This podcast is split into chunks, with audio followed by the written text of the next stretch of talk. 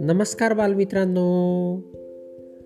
बालमित्रांनो मी मंगेश कुमार अंबिलवादे तुम्हा सर्वांचं वाचन कट्ट्यामध्ये मनपूर्वक हार्दिक स्वागत करतो.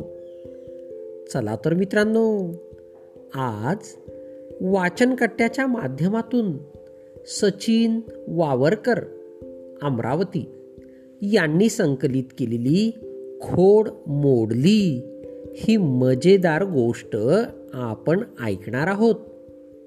चला तर मग गोष्टीला सुरुवात करूया.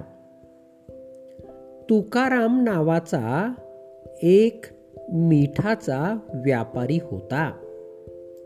त्याच्याजवळ एक गाढव होते. ते गाढव फार आळशी होते. रोज सकाळी तुकाराम गाढवाच्या पाठीवर मिठाच्या पिशव्या लादत असे. मग तो गाढवाला घेऊन शेजारच्या गावात मीठ विकण्यासाठी जात असे. जाताना रस्त्यात एक ओढा लागत असे.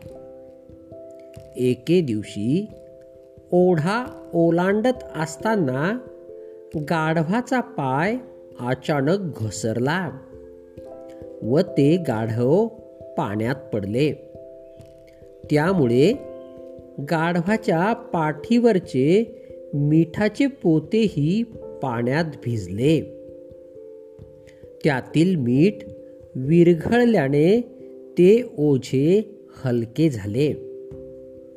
त्यामुळे गाढवाच्या पाठीवरचा भार कमी झाला.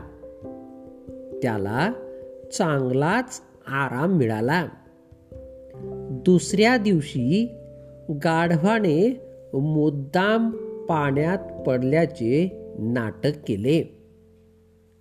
मीठ पुन्हा पाण्यात भिजल्याने त्या दिवशीही गाढवाला चांगलाच आराम मिळाला. मग तो सारखेच असे करू लागला.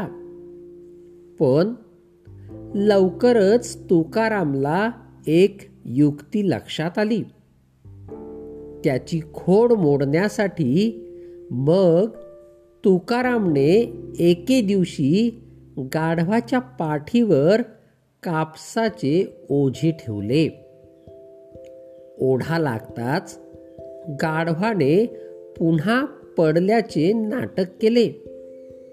मात्र यावेळी गाढवाच्या पाठीवर मिठाऐवजी कापूस असल्याने तो भिजल्यावर चांगलाच जड झाला. त्यामुळे गाढवाला लवकर उठताही येईना. त्याला त्या दिवशी अधिकच ओझे व्हावे लागले. गाढवाला चांगलीच अद्दल घडली.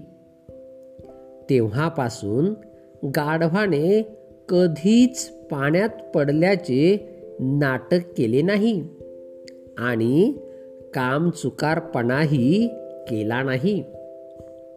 गोष्टीचे तात्पर्य कामातून पळवाट शोधणे केव्हाही वाईटच असते. बालमित्रांनो गोष्ट कशी वाटली? हे मला अभिप्रायामध्ये नक्कीच कळवा. धन्यवाद.